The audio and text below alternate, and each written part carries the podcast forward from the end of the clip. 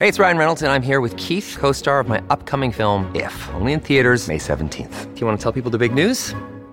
All right, I'll do it. Sign up now and you'll get unlimited for $15 a month in six months of Paramount Plus Essential Plan on us. Mintmobile.com slash switch. Upfront payment of $45 equivalent to $15 per month. Unlimited over 40 gigabytes per month. Face lower speeds. Videos at 480p. Active Mint customers by 531.24 get six months of Paramount Plus Essential Plan. Auto renews after six months. Offer ends May 31st, 2024. Separate Paramount Plus registration required. Terms and conditions apply if rated PG. Mom deserves the best, and there's no better place to shop for Mother's Day than Whole Foods Market. They're your destination for unbeatable savings. From premium gifts to show-stopping flowers and irresistible desserts. Start by saving 33% with Prime on all body care and candles. Then get a 15-stem bunch of tulips for just $9.99 each with Prime. Round out Mom's menu with festive rosé, irresistible berry chantilly cake, and more special treats. Come celebrate Mother's Day at Whole Foods Market. Welcome to the New Books Network. This podcast episode was made possible in part with support from Sacred Writes, a project funded by the Henry Luce Foundation and the E. Rhodes and Leona B. Carpenter Foundation and hosted by Northeastern University. Sacred Writes is a project that supports public scholarship on religion and provides resources and networks for scholars of religion committed to translating the significance of their research to a broader audience. I recommend you learn more about Sacred Writes on their website at sacred writes.org or find Sacred writes on Twitter at sacred underscore writes.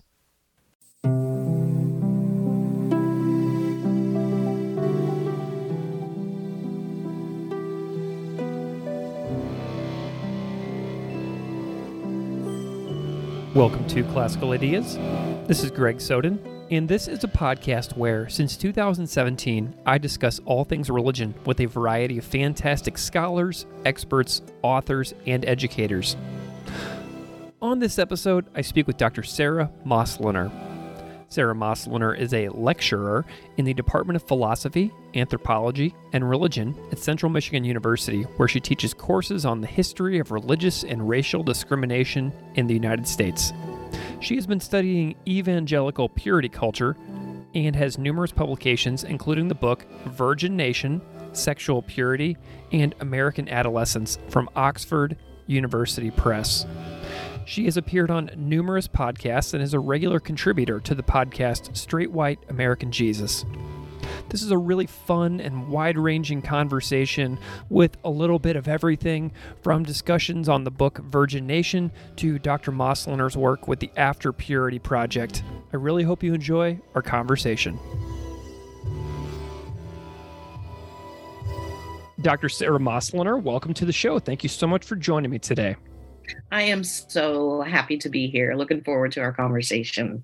As am I. I am so happy that you're here too. And uh, I'm wondering if you can just spend a minute and introduce yourself a little bit to the audience and the listeners out there so they know a little bit about who you are and what you do.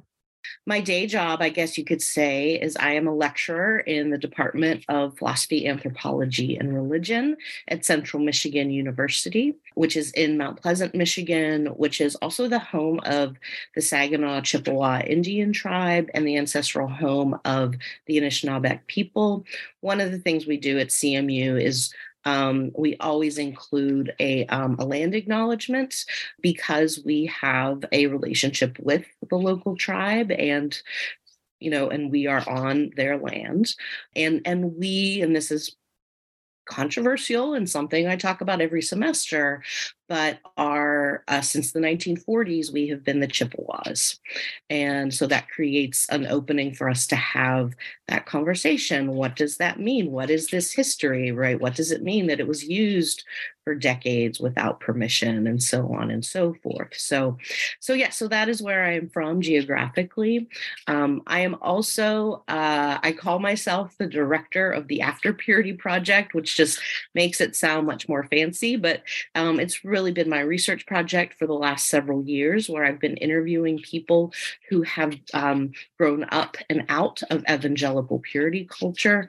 Uh, and this work has introduced me to topics I never imagined um, I would uh, be spending time with, and that is topics like um, religious trauma, uh, sexual abuse, and and sort of all of the emotional and uh, psychological labor um, that people have to go through when they leave a sort of very conservative, tight knit religious community. So that's so that's where my brain lives. I love it. Well, I want to know a little bit about your pathway into mm-hmm. your current work. Uh, you have a pretty interesting bio. I was on your website and reading about you on the Sacred Writes website as well. And I want to know a little bit about your backstory to kind of set the stage for where your scholarship is today. Mm-hmm. Um, you have a, a title on your website that really grabbed my attention called from from pure adolescence to promiscuous scholarship. So i'm i'm wondering if you can just tell me a little bit about your pathway maybe from like mm-hmm. your youth and then into some important uh, academic you know turning points within your journey. Yeah Okay, so to start from the beginning, I was raised in um, white evangelicalism, a very Calvinist form in the Midwest in Western Pennsylvania. Um, so very, uh, so much more intellectual and less populist form of evangelicalism. Right today, I think much of what we see in evangelicalism is very populist. Right, mine was a little more subdued. Um, but there was also this notion that education and thinking about, even about, especially about your faith, right, that that was part of being a Christian. So I didn't grow up with a lot of anti-intellectualism that you that I have heard from a lot of other people who were raised evangelical. And I think that for me, right, in many ways that saved me from a lot because it gave me a place to go when I needed to go.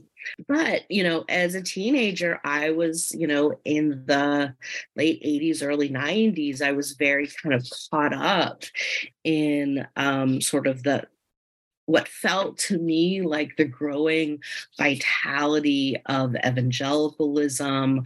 My high school, my Christian school was very much part of the pro life movement. We went to the March for Life every year as a school trip, my senior year.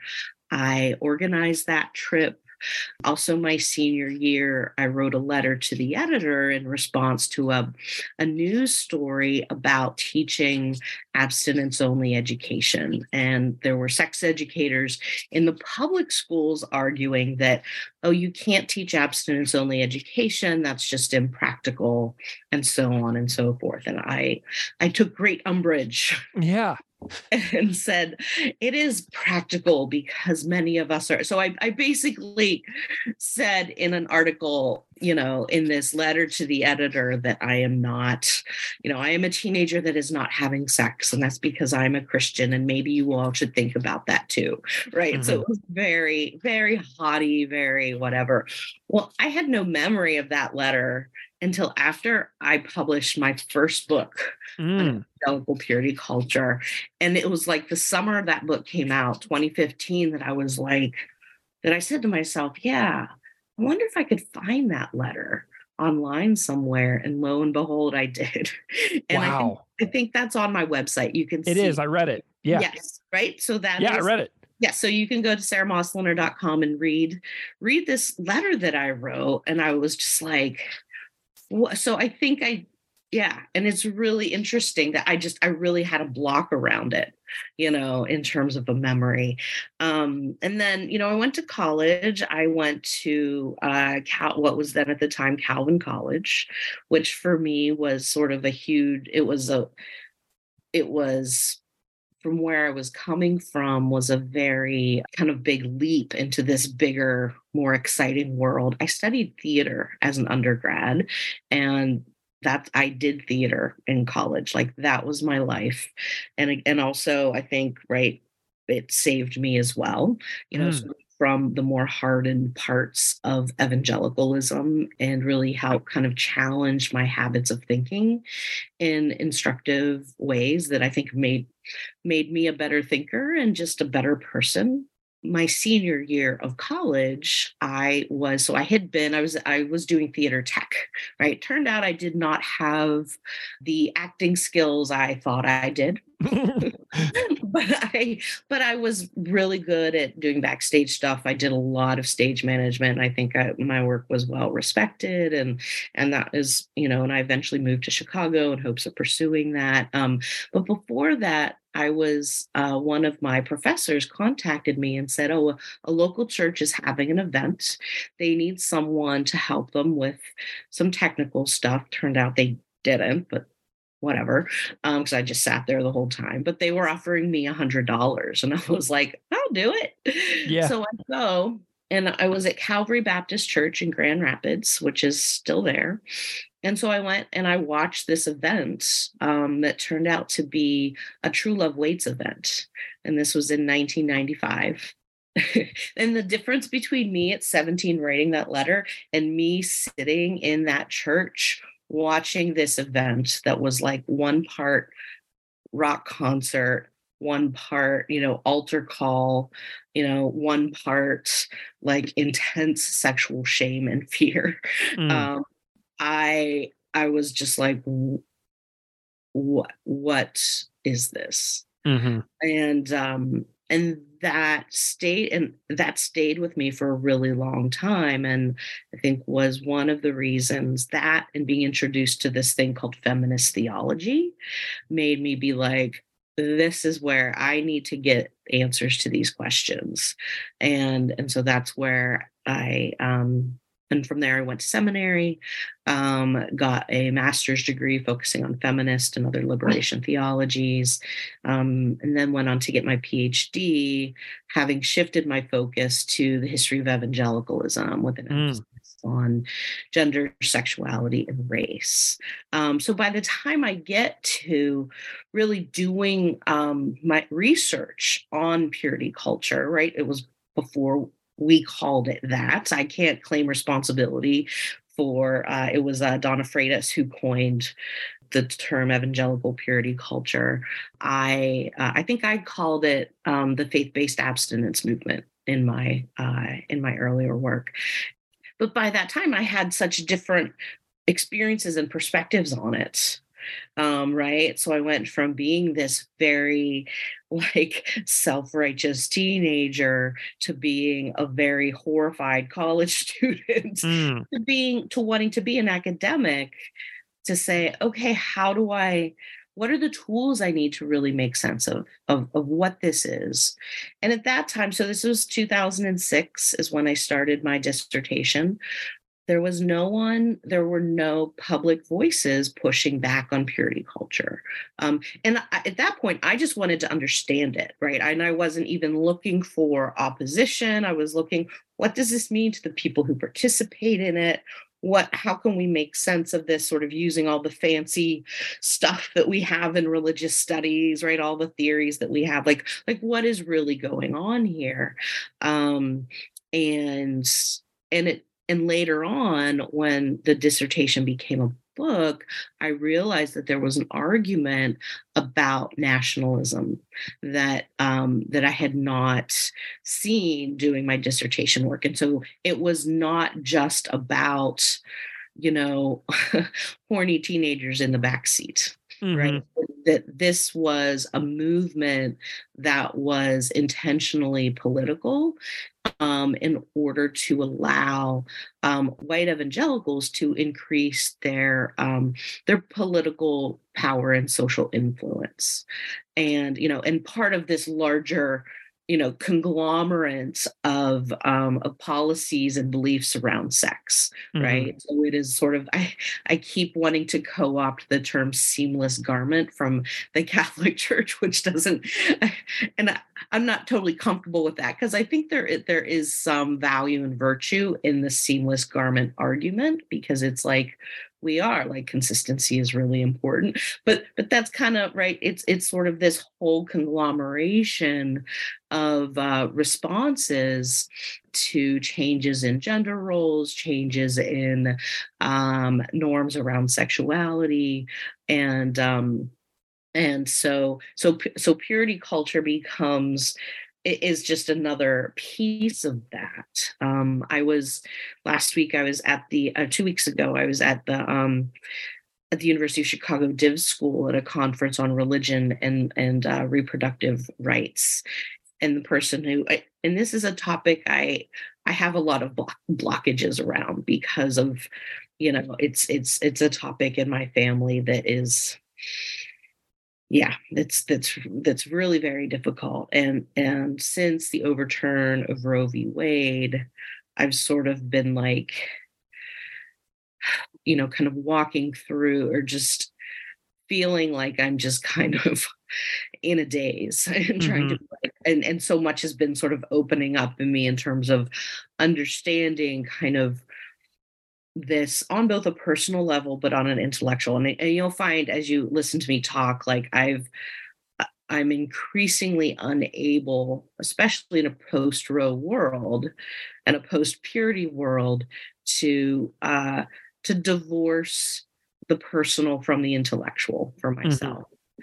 and i've decided i'm not going to apologize for that anymore mm-hmm. so so yes so right so thinking about you know how the rhetoric of the pro-life movement is very much the rhetoric of you know this abs this abstinence only purity culture stuff and and it's it they play the same role in US politics and now I think we see very clearly, right, that this has been intentional, right?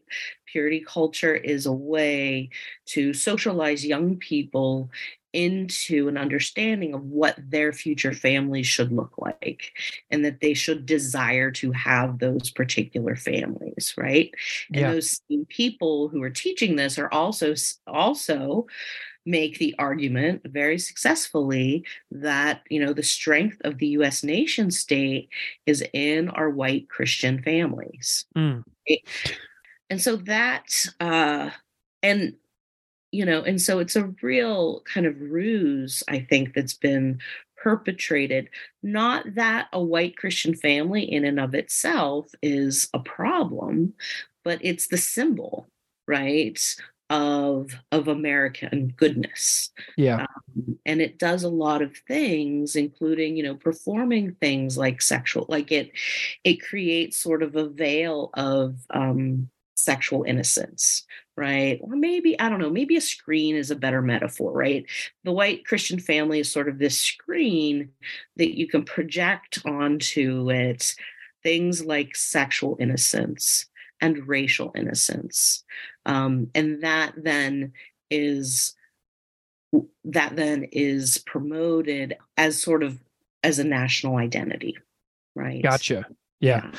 Well, and I know that you're you, you mentioned your book a couple times, which came out in 2015, Virgin Nation, Sexual Purity and American Adolescence. What did you like about that process of um, adapting the dissertation into a book and then seeing that come into the world?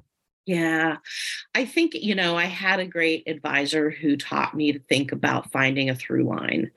And I really struggled with that with uh, my dissertation. And I think in part because no one had written on right? I was writing on a topic that no one had written on academically. Um, there was one person, and her book came out in 20. Uh, 2011, I believe, um, which is very, which is good it's called making chastity sexy and um and she was a professor at wheaton at the time um so for anyone who likes to you know, scratch down a bibliography during yeah. a podcast interview. Um, Christine Gardner's book, right? So hers was the first to come out, and so and you always learn like, oh, there's going to be other people studying what you study, you know. But I didn't have like a corpus of work to go to and say, oh, what's my contribution going to be? What's my unique? And so I really didn't know how to do the work of okay, well, what why is this important right aside from understanding maybe a certain experience of adolescent spirituality, like what else matters here? And so when I was, um, I don't remember when this was, but I was looking back over my interview transcript with the uh, president, the founder, and CEO or whatever of straight of a straight American Jesus. That's funny. Of Silver Ring Thing, which was one of the groups I studied, and uh, in part because they're out of Pittsburgh, which is where I'm from. And so I had some connections, but they were also like True Love Waits. They had a national campaign.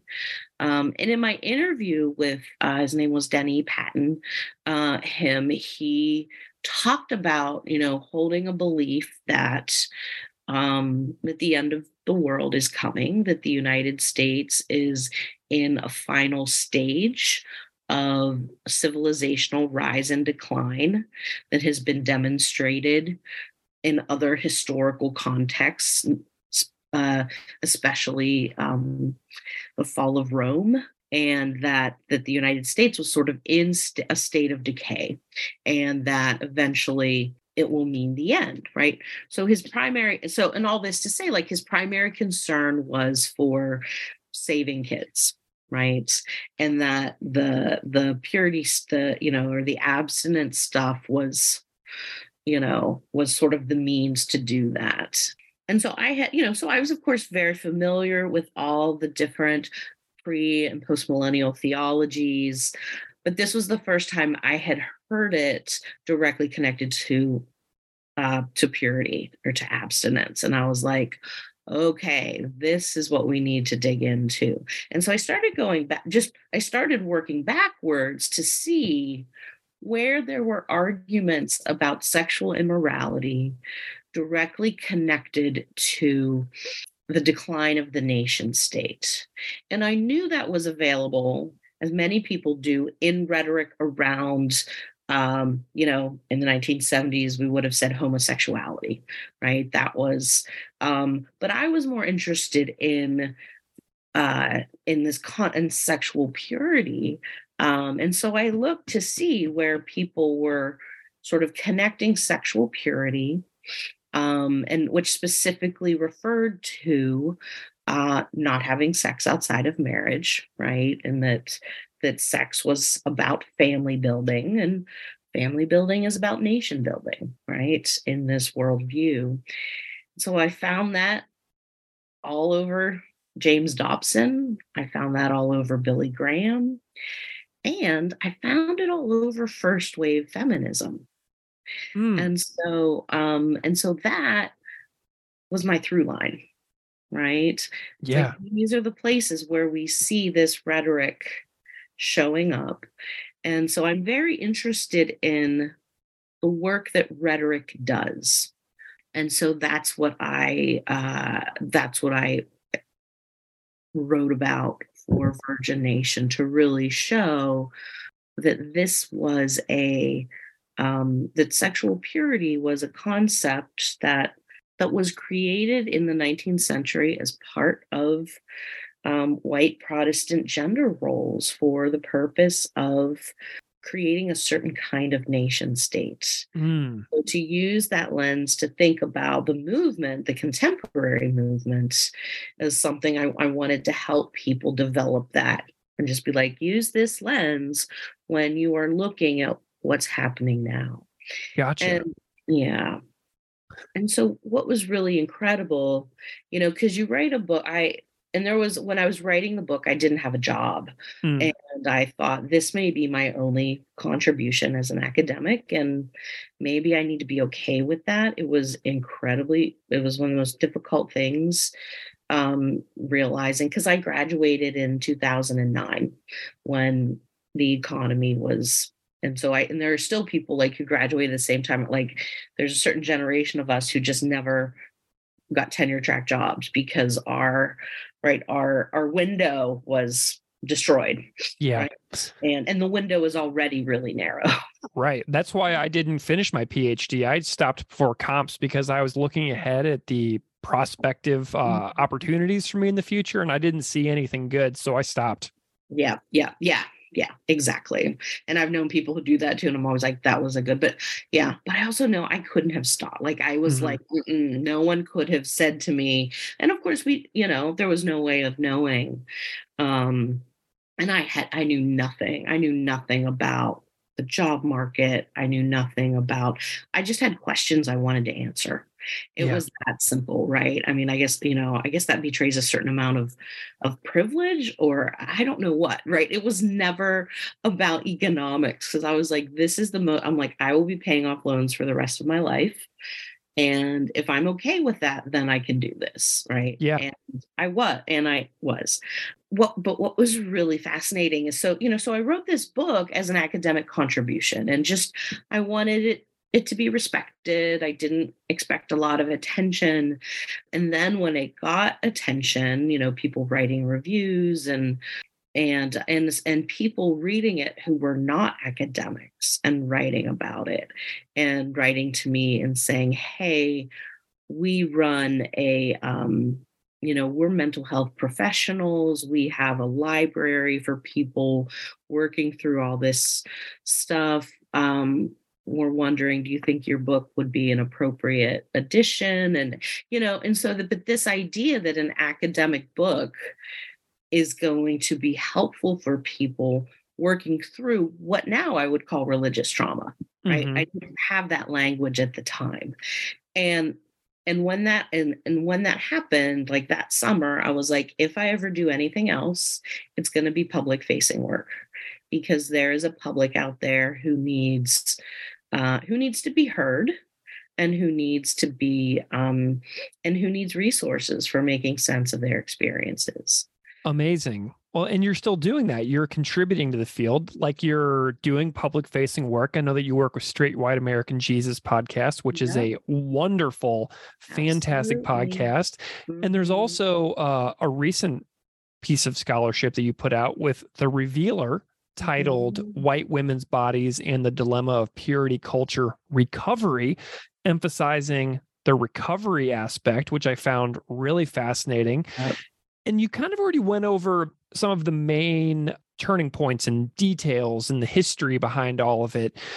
And, you know, I want to dive into this article a little bit. And something that I was wondering is like the promises that are made to draw youth in the US to purity culture.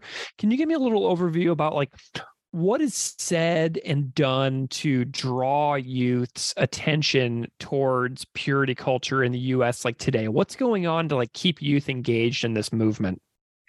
Yeah. So I was just talking uh, to my sister this weekend, and she reminded me of um, Erna Kim Hackett, who is a, um, I believe she's a clergy person who's also a writer, but she wrote, um, she named it Disney Princess Theology.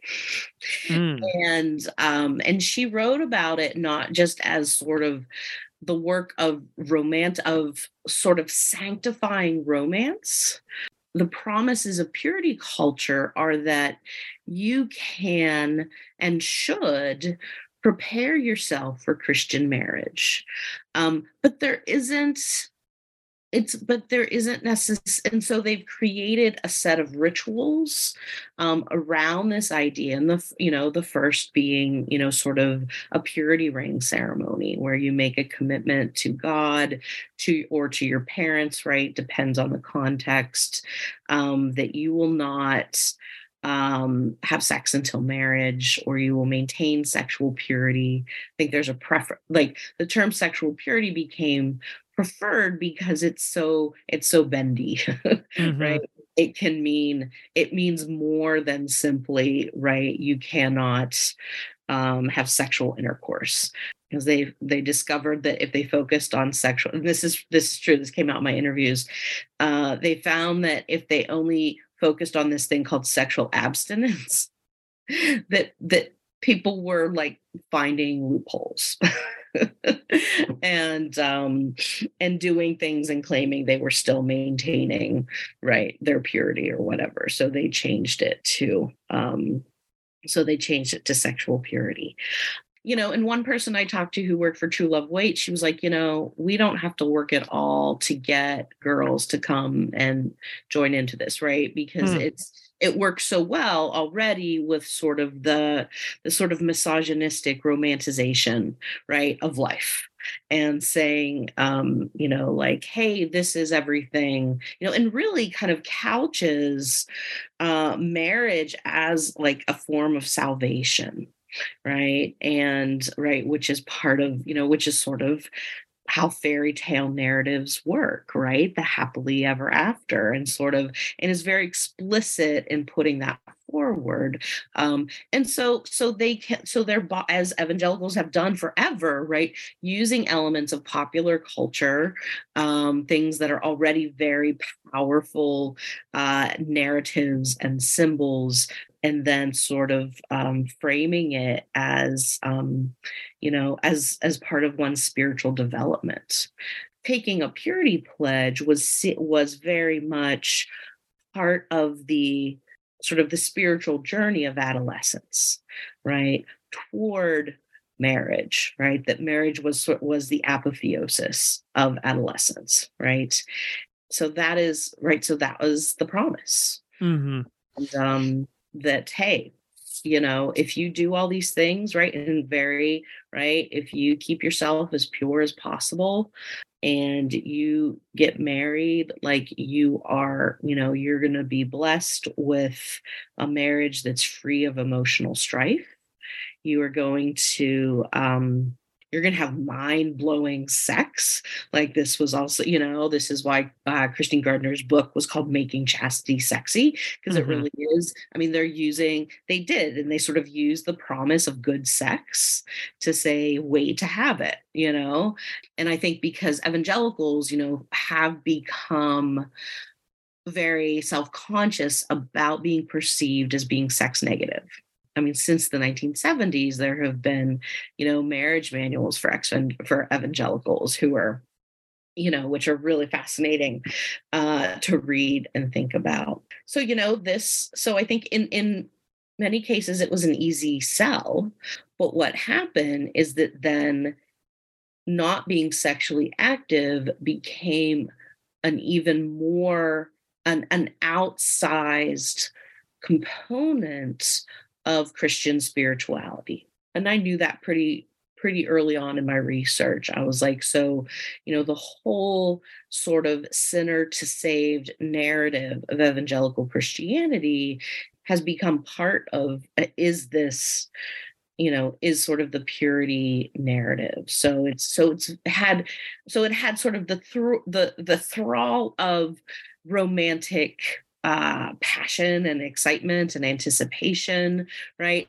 But also the thrall of of um, you know of evangelical of, of spiritual salvation, right? And like that's such a right that's such a powerful thing and just sort of in terms of its affective you know weight um and yeah it just in the 90s and uh 2000s just you know, kind of grew into a cultural force.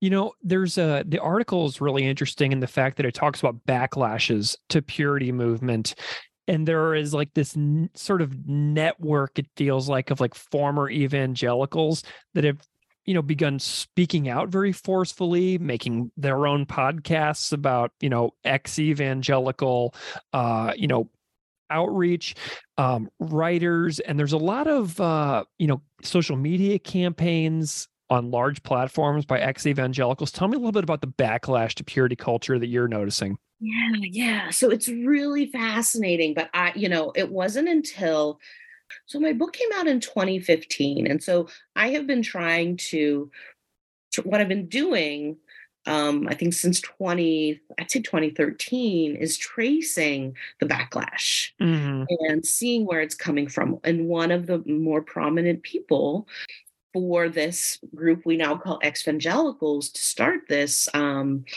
uh, well, two of them were Rachel Held Evans. Um, and if your listeners know who she is, right, her the anniversary of her death just passed. She's an amazing. Yeah, yeah. So both her and Sarah Bessey, um, and people like Elizabeth Esther, right? Um, these white evangelical women who were sort of on the border of it and raising questions, like coming from a feminist perspective. Uh, but before that, there were Black women like uh, Dr. Brittney Cooper, who grew up um, in a white Southern Baptist context and in Mississippi, and who also was totally pulled into True Love Waits because she saw that's what um, that's what the white girls were doing, and she was very um, she knew she wanted to graduate high school. She wanted to go to college and to graduate school. Like she knew she was an intellectual at a very young age and she wanted to make sure she had every opportunity. And so when she saw that this purity thing was something that the white girls in her school were doing. She was like yeah that's me. I'm going to do that. I'm just going to you know forget about all this other stuff. And and actually and she has a gorgeous essay called grown woman theology where in the midst of this her grandmother sits her down and is like let me tell you a couple things right? And so i think that um, and so that conversation was happening even before white evangelicals were uh, or talking or having this conversation but what really kind of got things into the public was not an, an evangelical, um, but a young Mormon woman named Elizabeth Smart, um, who people will recall she was the 13 year old who was abducted in Salt Lake City, Utah, by a self proclaimed Mormon prophet. She was um, uh, she was held captive for nine months. She was raped. Um, and in 2013, she talked about, uh, she now runs uh, an organization um, uh, advocating for people who've uh, who come out of sex trafficking, right, helping people work through those experiences. But she she said that when she was being held captive, she remembered what she learned in her church about sex. And that is when you have sex before you're married, you're like a chewed up piece of gum. Mm. And and if you which and no one wants a chewed up piece of gum. So this was her response after she was assaulted right and she said you know this is one of the reasons why i didn't really make an effort to escape because she really felt like the value of her life held nothing, right?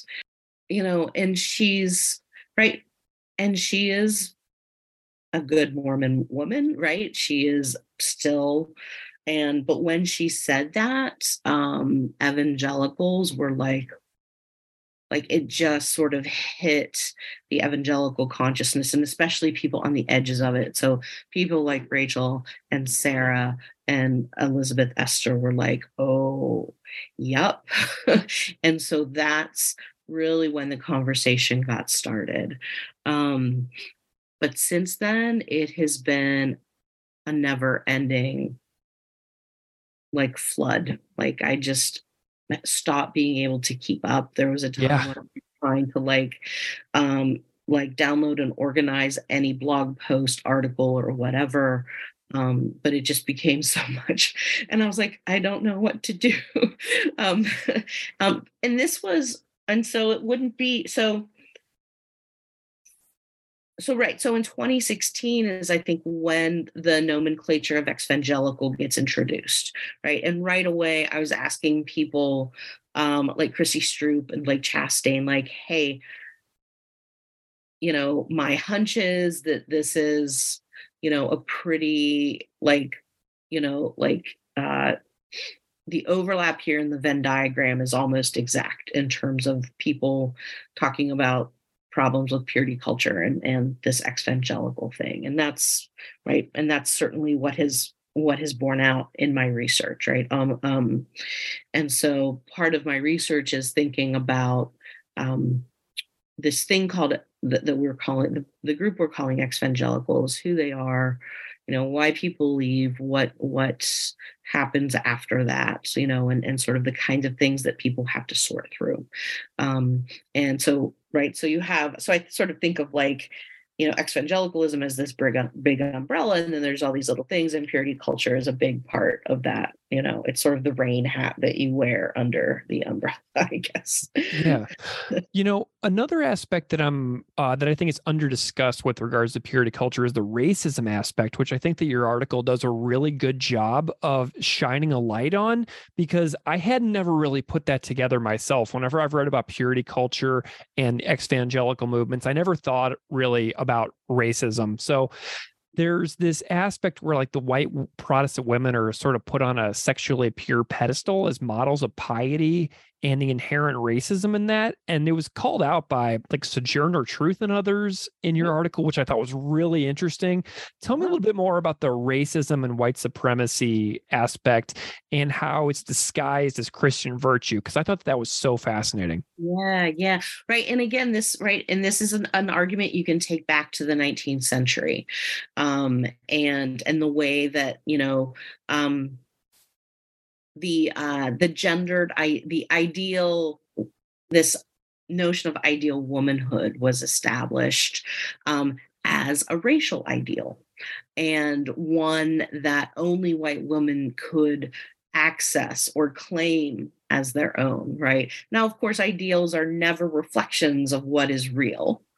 Um, and and of course this was at a time when there needed to be a sense of um, you know because even in the north um, you know where you're going to have an abolitionist movement um, there were a lot of white people who were not abolitionists and needed to um, somehow uh, make slavery palatable right? Whereas in the South, you have people who are just all out ready to fight for it, right? And one of the ways of making it palatable was to um, uh, to idealize white womanhood as being valuable to uh, to the nation, right? And there was a lot of sort of nationalistic imagery and and narration around the role of white womanhood that basically said so if in contemporary purity culture we talk about the white American family, right? The white evangelical family in the 19th century, it was white women. Okay. So playing the same role, um, but this is the emphasis. Because again, white women were then perceived as playing a role in nation building, right?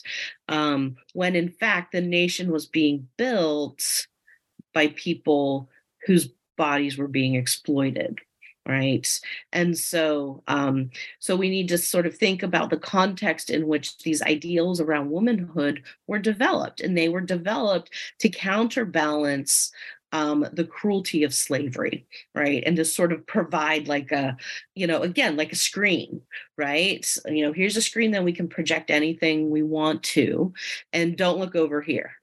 mm-hmm. Right. Oh, and look at these white women who are doing this, right? And um, who were doing these things. And so so the connection so sexual purity was always developed to um uh to be something that could be ascribed to white women right? And and so i sort of think about white womanhood as being a set of benefits a set of uh, a set of risks a set of constraints um, that white women can enter into whenever they want if they um, if they need to assert their authority. Gotcha. Okay? And so white women, this is how white women then perform, uh, can perform racial power. Um, and, and over the last few years, we've seen sort of some epic examples of that. And and this goes back to the idea of connecting sexual purity to white womanhood, because sexual purity means um, that you are morally above reproach right? Um, and so i think that if we understand white racial identity as something we are socialized into right our gender identities are things we are socialized into then this is one of the ways that white girls are socialized right? Um, and uh, or or can be socialized. Um, and so so that is the through line i am currently trying to trace right and thinking about um, and that the next step in that through line is um, is racial terror lynchings.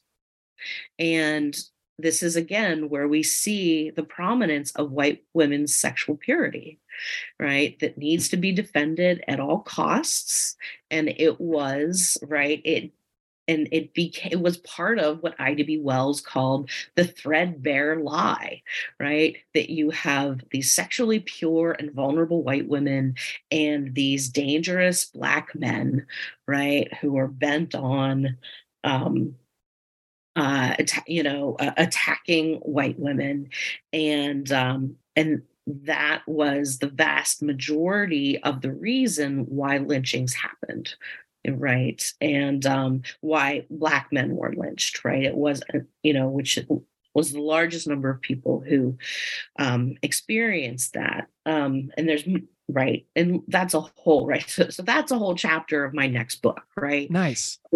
Piecing this apart as you know so um so yeah so the article i wrote for the revealer was trying to think about you know how does white womanhood show up in what i call this post purity moment right? And and um and the thing is like you know second wave feminism is the idea that you know women are individuals who are distinctly different from men have a unique set of needs but who have been overlooked um, and and many other things right who deserve equality. Um, but it it never offered a really good way of thinking about um, racial identity. And so we know from the history of second wave feminism that a lot of women, um, including women of color and um, and queer women, were not really part of the set. You know, did not feel like they could be a part of it, right? Um, and so, a lot of the post purity um, rhetoric that's being used is very second wave feminist and and um and drawing on i think in in some cases in very smart ways on um notions of religious trauma and religious abuse um but but for me like one of the hardest things for me to read is when people are doing what seems to be really good feminist analysis and then they don't know how to think about race mm. and racial identity because it's intellectually it's incomplete but it's also it also perpetuates a kind of harm. Um, and and reinforces this idea right that white women don't have we don't have to think about our racial identity. Um, and and this is for me and this is part of my own thinking in that um i mean my master's degree was on um whiteness and feminist theology. I had a i took a course in um in seminary called the uh, the psychology of whiteness and feminist theology. That just changed. I was also studying womanist theology and black liberationist theology for the first time and and my response to that was to start thinking about white racial identity um, and and so when i and then when i started working on evangelical purity culture i i focused more on adolescent sexuality and and and, and did a little bit on race not as much as i i, I I feel like I, I failed in my first book to really address race appropriately, um, that it needed to be more part of the major through line than it was. Um, which is why for this project, I'm really highlighting it and saying, and asking the question how is evangelical purity culture um, a project in white racial dominance? Gotcha. You know, uh, you do so much already with regards to public scholarship, public facing work. Um, you know, Straight White American Jesus podcast, uh, writing for The Revealer, um, your After Purity project, which I will link in the show notes. I'm wondering about your experience so far with the Sacred Writes cohort that you're a part of and like what you're getting out of it and what you're enjoying about the process of going through these trainings of being a specifically public facing scholar and getting your work out there for the greater public. What are you enjoying about the process so far? Yeah, yeah. Well, it's just such a great group of people. And it was so wild because I, you know, I applied, I'd known about, I'd applied many times before I got in. Now, and now, like the things, I'm like, oh, yeah, I finally got it. Um, but I knew I was like, well, this is what I'm already doing. And I want to make sure I have all the tools I need to do it as well as I can. Right. Mm-hmm. So that I'm not, you know, um, but I had, and so I had been working with, you know, with Brett on the article. Yeah. Um, and then uh, and then I was like, oh wait, he's a in charge of this cohort that's you know and so but it's been it was he's an amazing editor and it's been delightful to work with him susanna i've known um, for a couple years now our, our, research uh, you know intersects in a lot of ways and um and it's really interesting because i have been wanting it's good to set time aside it's good for me to set time aside to think intentionally about what public scholarship means to me mm-hmm. and what kinds of what kind of things I want to offer right? Because there's because it's it's about making a lot of different choices right? It was easy for me to make the choice that yes this needs to be public facing work right? Um but that can mean a lot of different things. Um, and so uh, and so working and so our group right one of the things that i think is just marvelous about sacred writes and i think one of the things that's changing and we're doing a better job at in um, academia, at least among within religious studies, is that we bring together people at different stages of their careers, right? So there's graduate students, there's junior scholars, right? We got, you know, we we're celebrating people who just de- are defending their dissertations, and we have people who've been teaching for 20, 30 years, yeah. right? And so seeing um, and so being able to sort of hear people and like someone did you know um or eat if i well, i don't know if she wants she may not want me to talk about this but she's been like i don't i don't know how to do this. And then and then she wrote something really important about um uh uh, like some anti-gay stuff at a Jewish university. And she's like, I, you know, I wrote this up. And, you know, we were in a small group talking about it. And I was like, this is a really good Twitter thread. Mm-hmm. It's informative, right? It's clear, it's direct, and it's just, it's just giving you information like this is this is it, right? This is public school. and she and, and just sort of being able to help people realize like you have a contribution to make right? This is right? This is what i read twitter for to read these things right? Mm-hmm. this is as much as we can say about social media right it's still um, helpful for that kind of stuff. And so uh, so I get excited and I get excited when other people kind of are discovering what they can do and just being like, look, we don't have to be stuck in a world of other academics where all of our energy goes towards our, you know, monitoring our own ego crises, right? Because that's so much of what it is. And so when you're doing public facing work, for me, a lot of that goes away. I could I imagine everyone has different experiences because I'm like, I, I'm not worried about people thinking I'm smart or about having to like be so niche in my argumentation. Like I'm more interested in how do we communicate with clarity? How do we offer people resources for making sense of some of the biggest questions we have right now? Um, and uh, and just helping people um, you know, kind of work through like some really, really difficult things, right? Because for me, like when there's, uh, you know, when I'm feeling in crisis over something, whether that's sort of like the end of Roe v. Wade or the pandemic, right? I get I get reassurance when I go to history, and mm-hmm. I learn about you know uh, the uh, the pandemic of 1918, right, and so on and so forth. So I'm I hope I love it when people realize that they can they have something to offer. And um, yeah.